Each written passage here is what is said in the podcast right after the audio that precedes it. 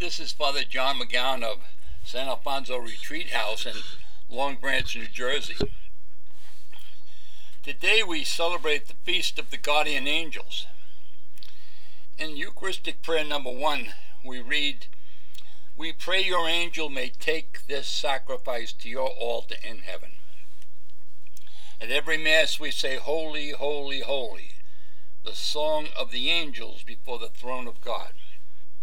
And in today's Gospel, Jesus says that we are not to despise one of these little ones. Their angels in heaven always look upon the face of my heavenly Father. Saints and angels have a primary place in our Catholic tradition and devotions. We're all familiar with the three archangels Gabriel, Michael, Raphael. God's messengers to people at critical times in history and salvation. The lowest rung on the listing of the nine choirs of angels is simply called angels. And today we celebrate the guardian angels, those closest to the material world and those closest to human beings it's in our Catholic tradition to believe that each one of us has our own guardian angel who protects us and gives us messages. Guardian angels are actually God's actual graces, nudges and helps that we get from God to do good and avoid evil. But we have personalized and put skin and bones on God's actual graces. We've domesticated God's presence and protection with the image of a personal angel assigned to each of us each day of our lives.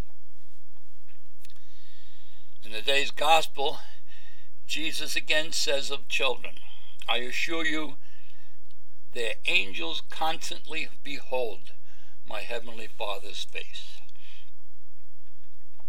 During the Civil War, Abraham Lincoln told the country to resort to our better angels. Guardian angels are really God's providential care, His presence that is with us always. The word angel means messenger. Angels remind us, nudge us, guard us, and protect us whisper God's will into our ears. They are pure spirits. Angels have no body, no wings, no halo. Angels are superior to us. Now, whether each one of us has a personal, individual, private, or our own angel is something to wonder at. But we all have the personal, ever present God with us each and every day of our lives. Psalm 8 says, What is man that you care for him? You have made him a little less than the angels and crowned him with glory and honor. Whenever someone is holy or virtuous, we say he or she is an angel. Well, he's not. She's not. She is. She is a saint. We cannot imitate these holy beings the way we imitate the saints, but we can invoke their aid and assistance in being witnesses to the good news, in navigating our way through life's challenges.